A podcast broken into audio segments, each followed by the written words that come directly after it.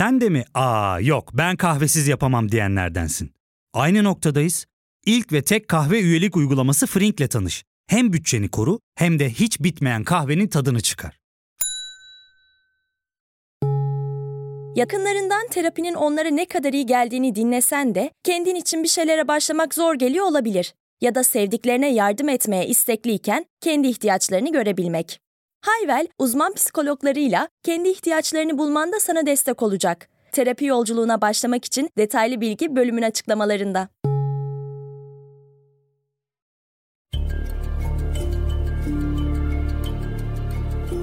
Merhaba, ben Ali Yağız Baltacı. Bilgisel'de bu hafta Cumhuriyet tarihinin en önemli figürlerinden İsmet İnönü'nün yaşamında bir yolculuğa çıkacağız. Hazırsanız başlayalım.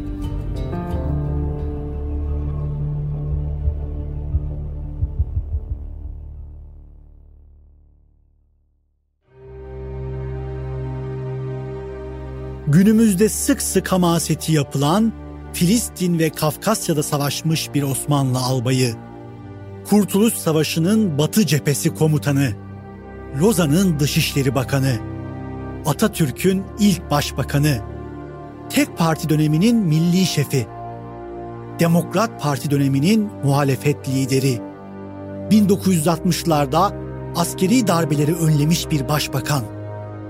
Bu ünvanları sadece dillendirmek bile insanın nefesini kesiyor.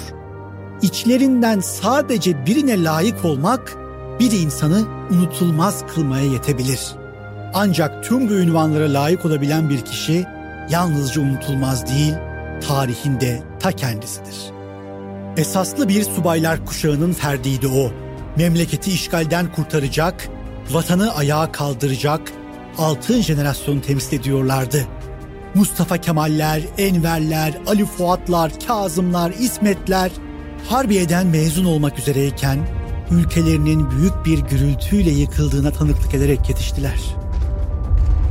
İşgalcilere boyun eğmeyip bağımsızlık ateşini yakarak yepyeni ve özgür bir ülke kurdular. İsmet Paşa da cephenin en ön saflarında yer alıyordu.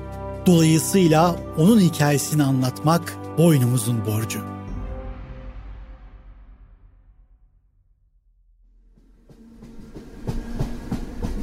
Mezun olduktan sonra ilk görevi için Yemen'e gitti Yüzbaşı İsmet Bey. Önünde çok ama çok çetrefilli yıllar uzanıyordu. Henüz 30 yaşındayken Birinci Dünya Savaşı'nın ateşine yakalanmıştı.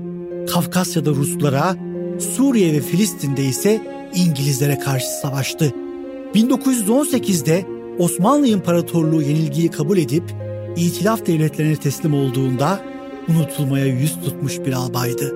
Onu hayata döndürecek, kaderini değiştirecek haberse İstanbul'un işgalinden 3 gün sonra geldi. İsmet Bey, Mustafa Kemal Paşa tarafından Ankara'ya çağrılmıştı. Albay İsmet Bey'in oğlu İzzet henüz 3 ay önce doğmuştu. Babası Hacı Reşit Bey ise hastaydı. 8 Ocak 1920 akşamı ikisine de bir veda edemeden, kimselere haber veremeden trenle Ankara'nın yolunu tuttu Albay İsmet. Ne babasını ne de oğlunu bir daha hiç göremeyecekti.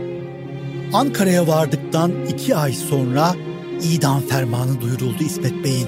O artık yakalandığı yerde öldürülmesi emredilen, saltanata ve padişaha isyan etmiş bir asiydi. 1920'nin sonlarına kadar milli mücadelenin düzenli ordusu kurulamamıştı. Miralay İsmet bu ordunun kurulabilmesi adına büyük bir çaba gösterdi. Direnişçileri orduya almak, yenilgilerden bunalmış halkı mücadeleye dahil edebilmek için gece gündüz demeden çalıştı. Düzenli ordunun kurulması için çalışmalar sürerken Yunanistan güçleri taarruza geçti. 30 Haziran 1920'de Balıkesir'i, 8 Temmuz'da ise Osmanlı'nın eski başkenti Bursa'yı işgal ettiler. Bununla da kalmayıp güneye yönelerek Eskişehir'e doğru ilerlediler. Miralay İsmet Bey 6 Ocak 1921'de düşmanın önünü İnönü Meydanı'nda kesti ve Yunanistan'ın ilerleyişini durdurdu. 1. İnönü Muharebesi adıyla bildiğimiz bu savaş, asgari açıdan büyük bir zafer olmasa da psikolojik olarak çok mühimdi. Zira milli mücadele ilk ciddi sınavından başarıyla çıkmıştı.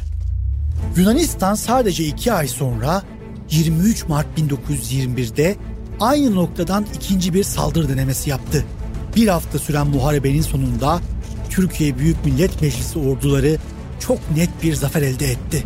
Bu galibiyetle rüştünü ispatlayan Miralay İsmet Bey generalliğe terfi etti. Artık kendisine ömrünün sonuna dek İsmet Paşa diye hitap edilecekti.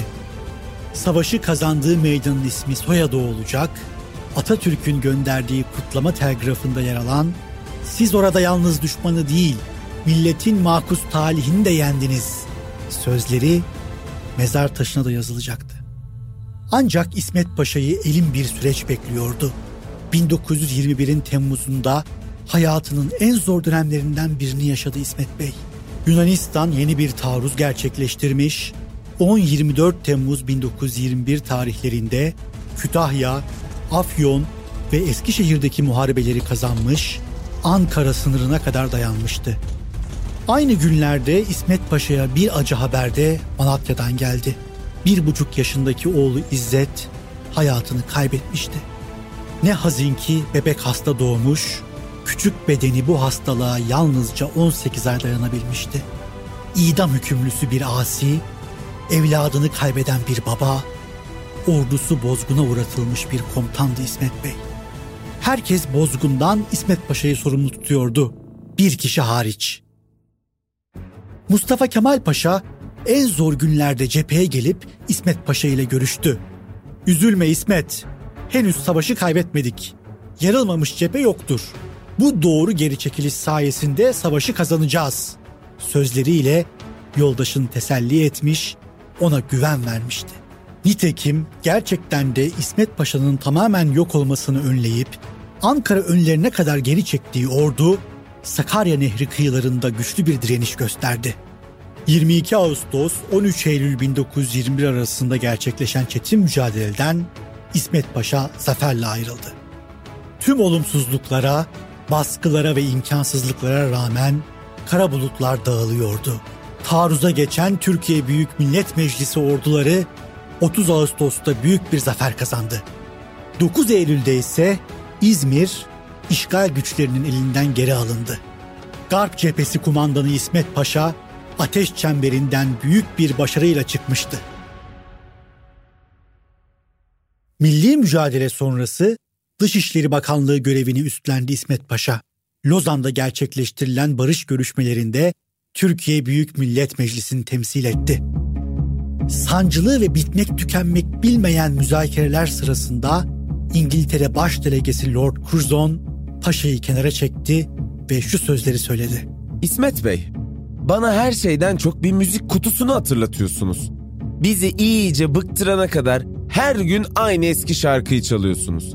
Egemenlik, egemenlik, egemenlik." Amerika Birleşik Devletleri'nin Lozan'daki temsilcisi John Groove ise anılarında İsmet Paşa ile ilgili izlenimlerini şu sözlerle özetlemişti. "İsmet Paşa'ya ecel terleri döktürüyorlardı. Gözlerinin altında derin halkalar belirmiş, saçları dimdik olmuş, tüm gücü tükenmişti. Ancak o, bütün saldırılara rağmen ayakta durmaya ve karşı koymaya devam ediyordu." Uzun süren görüşmeler, kapitülasyonlar konusu tartışılırken tıkandı. İngiltere ve Fransa, Türkiye üzerinde sahip olabilecekleri ekonomik ayrıcalıklar istiyordu. Ancak Türk delegelerin bunu kabul etmesi düşünülemezdi. Bunun üzerine İngiltere ve Fransa'nın delegeleri Lozan'ı terk etti ve görüşmelerde anlaşma sağlanamadı. Lozan'dan en son ayrılan kişi ise İsmet Paşa oldu.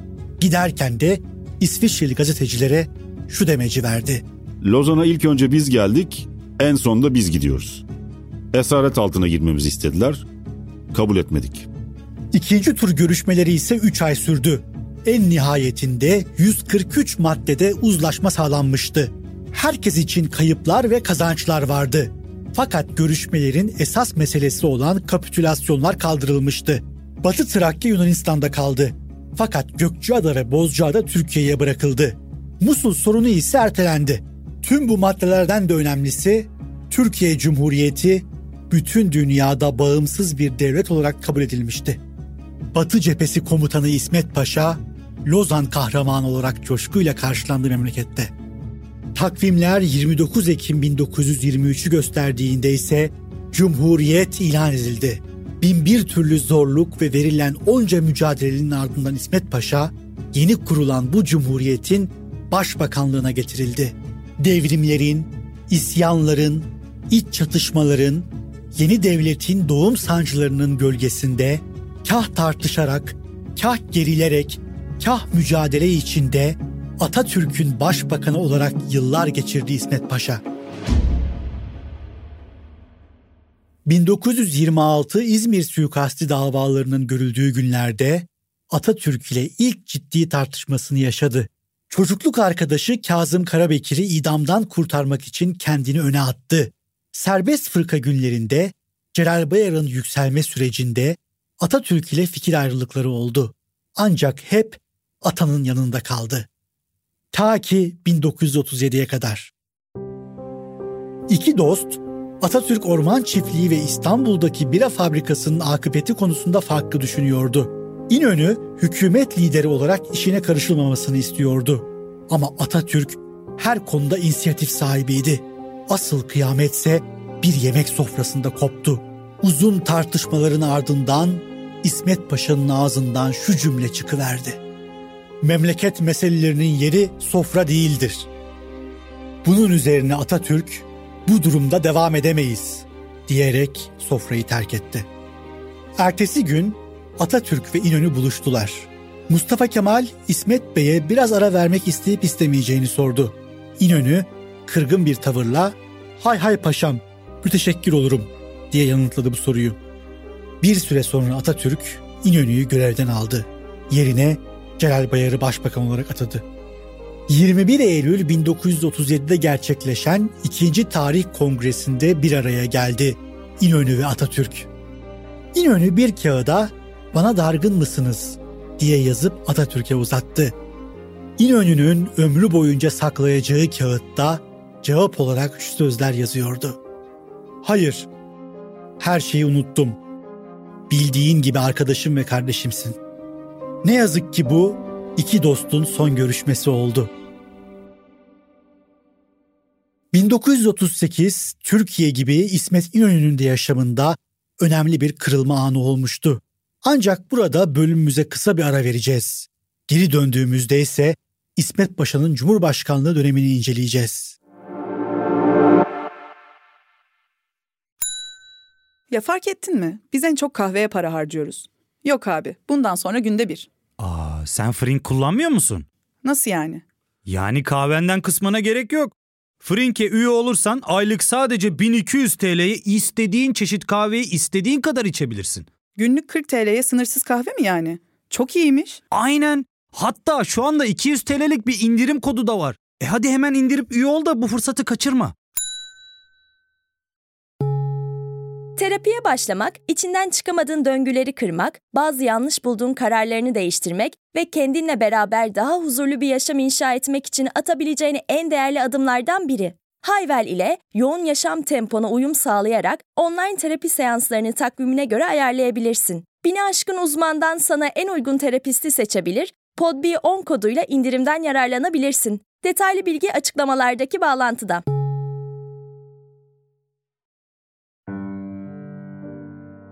...10 Kasım 1938'e giden süreçte Atatürk'ün rahatsızlığı ilerliyor, iki eski dost görüşemiyordu.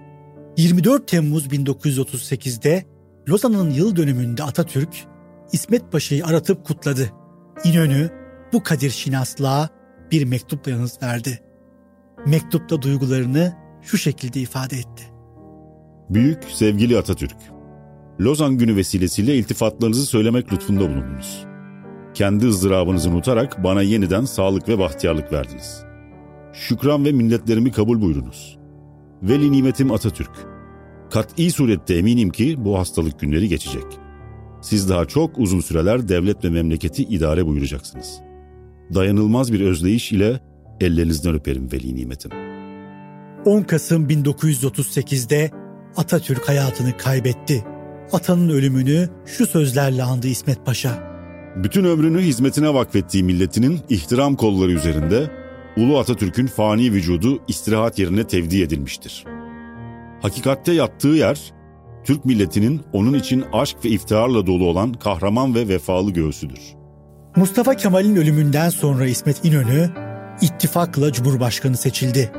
Böylece Milli Şef dönemi başlamış oldu.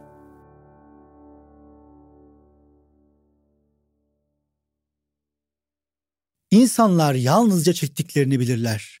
Başlarına gelmeyen felaketleri ise yaşamadıkları için pek de önemsemezler. İkinci Dünya Savaşı da Türkiye için öyle bir deneyimdi. Tüm dünyanın yangın yerine döndüğü, insanlık tarihinin gördüğü en büyük trajedi Türkiye sadece 15 yaşındayken patlak vermişti.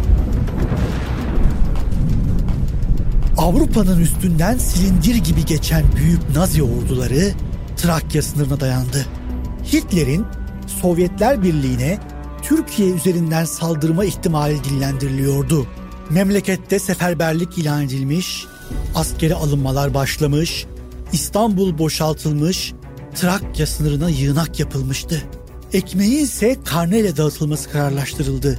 Ancak Hitler, Sovyetlere beklenen saldırısını kuzeydeki Polonya üstünden gerçekleştirdi. Türkiye cehennemin dışında kalmıştı. Buna rağmen memleket 2. Cihan Harbi boyunca hep diken üstünde kaldı. İnönü bu süreçte müthiş bir denge politikası izledi. Savaşa da yalnızca Almanya'nın kaybedeceği belli olduğunda, yani 1945'te katıldı. Savaş koşulları çetin ve sertti. O günlerde kendisine "Senin yüzünden bu şekeri yiyemiyorum" diyen çocuğa "Evet ama bak baban yaşıyor. Seni aç bıraktım ama babasız bırakmadım" cevabını verdi İnönü. Bu cevap aslında bir dönemin özetiydi. Savaştan bir yıl sonra Türkiye çok partili yaşamla tanıştı. Demokrat Parti, Cumhuriyet Halk Partisi karşısında ilk sınavına girdi. 4 yıl sonra 14 Mayıs 1950'de Demokrat Parti seçimi kazanmış, Cumhuriyet Halk Partisi'nin 27 yıllık tek başına iktidarına son vermişti. İsmet İnönü o günlerde Amerika Birleşik Devletleri'nde yüksek tahsilini yapan oğlu Erdal'a bir mektup yazdı. Bu mektup, ülke yönetimindeki bütün gücü elinde bulunduran Milli Şef'in memleketine demokrasi getirme çabasının bir sembolü oldu adeta. Mektupta şunlar yazıyordu. Sevgili Erdal'ım, seçimi fena nispette kaybettik. Niçin kaybettik? İnsaflı insafsız bin bir sebebi var. Fakat en başta geleni değişiklik arzusudur. Bu da milletlerin hem masum hem tabii arzularıdır. En sıkıntılı zaman kaybolmuş bir seçimden sonra geçen bir haftadır. Şimdi bu bitti. 2 gün sonra yeni Cumhurbaşkanı ve hükümet seçilecektir. Saat 18.30'da da ben yeni Cumhurbaşkanı'nı tebrik edeceğim. Bu bir hafta çok şükür sarsıntısız geçmiştir. Bu seçim, memlekette yeni bir hayat tarzı kurmak için giriştiğimiz teşebbüste ne kadar ciddi ve samimi olduğumuzu ispat etmiştir. Taşıdığımız adla haklı olarak iftihar edeceksiniz. Sağ ol, var ol canım Erdal'ım. Birçok kişi Türkiye demokrasiye geçmek için hazır değil derken, hatta bu düşünceler günümüzde dahi dillendirilirken seçimlere gitti İnönü. Kaybetti ve tüm devlet mekanizması elinde olmasına rağmen sükunetle iktidarı devretti. Bu mağlubiyet benim en büyük galibiyetimdir dedi. Türkiye'de Demokrat Parti iktidarı, İkinci Dünya Savaşı'nın sancılı ve yokluk içinde geçen yıllarının ardından daha geniş olanaklarla Türkiye'yi yönetti. 1954 seçimlerinde rekor oyla yeniden iktidara geldiler. Ancak Başbakan Adnan Menderes gücü arttıkça hırçınlaşmaya başladı. Zamanla askeri, bürokrasiyi ve üniversiteleri karşısına aldı. 1960'a gelindiğinde ise işler çığırından çıktı. İsmet İnönü'nün damadı hapse atıldı. Tahkikat komisyonu kurularak CHP'nin mallarına el konulmak istendi. İsmet İnönü'ye meclise giriş yasağı kondu. Bunun üzerine İnönü, Türkiye Büyük Millet Meclisi'nde kürsüye çıktı ve tarihe geçen şu konuşmasını yaptı. Biz demokratik rejim dedik. Demokratik rejim kurulmuştur. Şu demokratik rejimi istikametinden ayırıp baskı rejimi haline getirmek tehlikeli bir şeydir. Bu yolda devam ederseniz sizi ben bile kurtaramam. İnönü'nün işaret ettiği tehlike 27 Mayıs 1960 günü gerçeğe dönüştü. Türk Silahlı Kuvvetleri yönetime el koydu. İnönü'nün tüm çabasına ve sakın asmayın çağrılarına rağmen Başbakan Adnan Menderes, Dışişleri Bakanı Fatih Rüştü Zorlu ve Ekonomi Bakanı Hasan Polatkan idam edildi. Paşa, sizi ben bile kurtaramam derken işte tam da bunu kastetmişti. 27 Mayıs sonrası Türkiye'nin yeniden demokrasiye yönelmesine öncülük etti İsmet İnönü. Askerlerin kışlaya dönüp seçimlerin yaptırılması konusunda son derece ısrarcıydı. 27 Mayıs darbesini gerçekleştiren Cemal Gürsel ise paşa gerdeğe girecek bir delikanlı gibi heyecanlı sözleriyle İnönü'yü tatsız bir dille eleştiriyordu. Halbuki paşa heyecanlı değil, endişeliydi. Türkiye'nin askerlerin denetiminde bir diktatörlük olmasından korkuyordu. 15 Ekim 1961'de darbe sonrası ilk seçimler yapıldı. Seçim sonucunda Türkiye'nin ilk koalisyon hükümeti kuruldu. İnönü'nün Cumhuriyet Halk Partisi ile devrilen Demokrat Parti'nin mirasçısı Adalet Partisi'nin kurduğu koalisyon hükümeti oluşturuyordu. Ancak seçimin ardından da sular durulmadı. 22 Şubat 1962 ve 20 Mayıs 1963'te Talat Aydemir isimli bir albay genç subaylarıyla darbe girişiminde bulundu. Durumu kontrol altına alan İsmet Paşa tarihe geçen şu sözlerle bu kalkışmayı engelledi. Bu nasıl iş? 15 tane çapulcu çıkacak, devletin masum kuvvetlerinden bir kısmını ifade edip hepimizi tavuk gibi teslim alacak. Biz de hiçbir mukavemet göstermeyeceğiz. Gerekirse ben yalnız başıma üzerlerine giderim. Öldürebilirlerse öldürürler. Ama ölümün üstünden geçerek devletin şerefini ayaklar altına alırlar. Bu marifeti yaparlar. Fakat milletin şerefli evlatları bunun üzerine mutlaka ortaya çıkar ve onları tuttuğu gibi bacaklarından asıverir. Yok mudur böyle bir şerefli insan? Yarın sabah meclise gideceğim ve orayı da müdafaa edeceğim. Gelsinler, isterlerse alsınlar. O kadar. Akis dergisinden aktarılan bu ifadeler, İnönü'nün demokratik rejimi ayakta tutmak için ölümü bile göze aldığını gösteriyordu bize. Onun çabasıyla darbe bastırılmış, demokrasi ayakta kalmıştı. Talat Aydemir ise Adalet Partisi ve Cumhuriyet Halk Partisi'nin oylarıyla idam edildi. İçeride bunlarla mücadele ederken dış politikada da önemli hamleler yaptı İnönü. ABD ile yaşanan Kıbrıs krizi sonrasında söylediği "Yeni bir dünya kurulur, Türkiye'de bu dünyada yerini alır" sözleri Batı kampında kalan Türkiye'nin Sovyetlere karşı uyguladığı denge politikasını gözler önüne serdi. Soğuk Savaş boyunca Türkiye'yi Sovyetler Birliği'ne en yakın NATO üyesi olarak tutmayı, tarafsız kalmayı başardı İnönü. 1965 seçimlerinde Süleyman Demirel'in Adalet Partisi'ne karşı çok ağır bir yenilgi aldı. Demirel o zamanlar genç ve dinamik bir politikacıydı. İnönü'nün yorgunluğu karşısında halkı etrafında birleştirdi. 1970'li yıllar geldiğinde paşa da artık 90 yaşına merdiven dayamıştı. Cumhuriyet Halk Partisi'nde bile kendisine karşı çatlak sesler duyuluyordu. Şimdi karşısında genç ve yetenekli bir rakip olan Bülent Ecevit vardı. 4 Mayıs 1972'de genç Ecevit'e karşı liderlik yarışını kaybetti İsmet Paşa.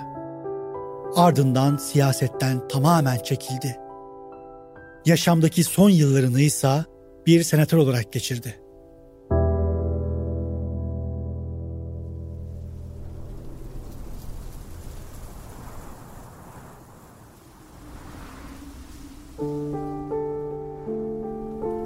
Anıtkabir'e son ziyaretinde siyah takım elbisesini giydi ve İstiklal madalyasını taktı göğsüne. Anıttepe'de bir sandalyeye oturarak şehri izledi. Şehir ve paşa yalnız kaldı. İdam fermanları, savaş meydanları, devrimler, isyanlar, ihtilaller, suikastler, dar ağaçları, parıltılı üniformalar, heyecanlı sloganlar, öfkeli nutuklar, tanklar, toplar, cepheler hepsi geride kalmıştı. Filistin çöllerinde Kafkasya dağlarında genç bir asker olarak başladığı yolculuğu, yeni bir devletin kuruluşunda büyük rol üstlenmesi ve o devletin 50 yıllık tarihine damga vurmasıyla son bulmuştu. İsmet İnönü 25 Aralık 1973'te vefat ettiğinde koca bir dönemde kapandı aslında. Biz de kendisini minnetle anıyor, bağımsızlık mücadelesinde yaptıklarına teşekkürlerimizi iletiyoruz. Huzur içinde uyu İsmet Paşa.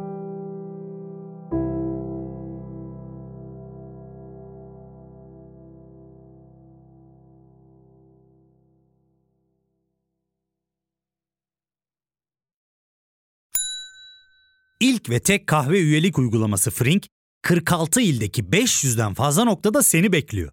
Açıklamadaki kodu girerek sana özel 200 TL'lik indirimden faydalanmayı unutma. Hadi sen de Frink üyeliğini başlat, kahven hiç bitmesin. Hem bugününe hem yarınına katacaklarıyla terapi yolculuğuna ve daha iyi hissetmeye bugün Hiwell ile başla. Açıklamadaki linkten Hiwell'i indir, ücretsiz tanışma görüşmelerinin ardından bütçene uygun seans paketini seç ve terapi yolculuğuna başla.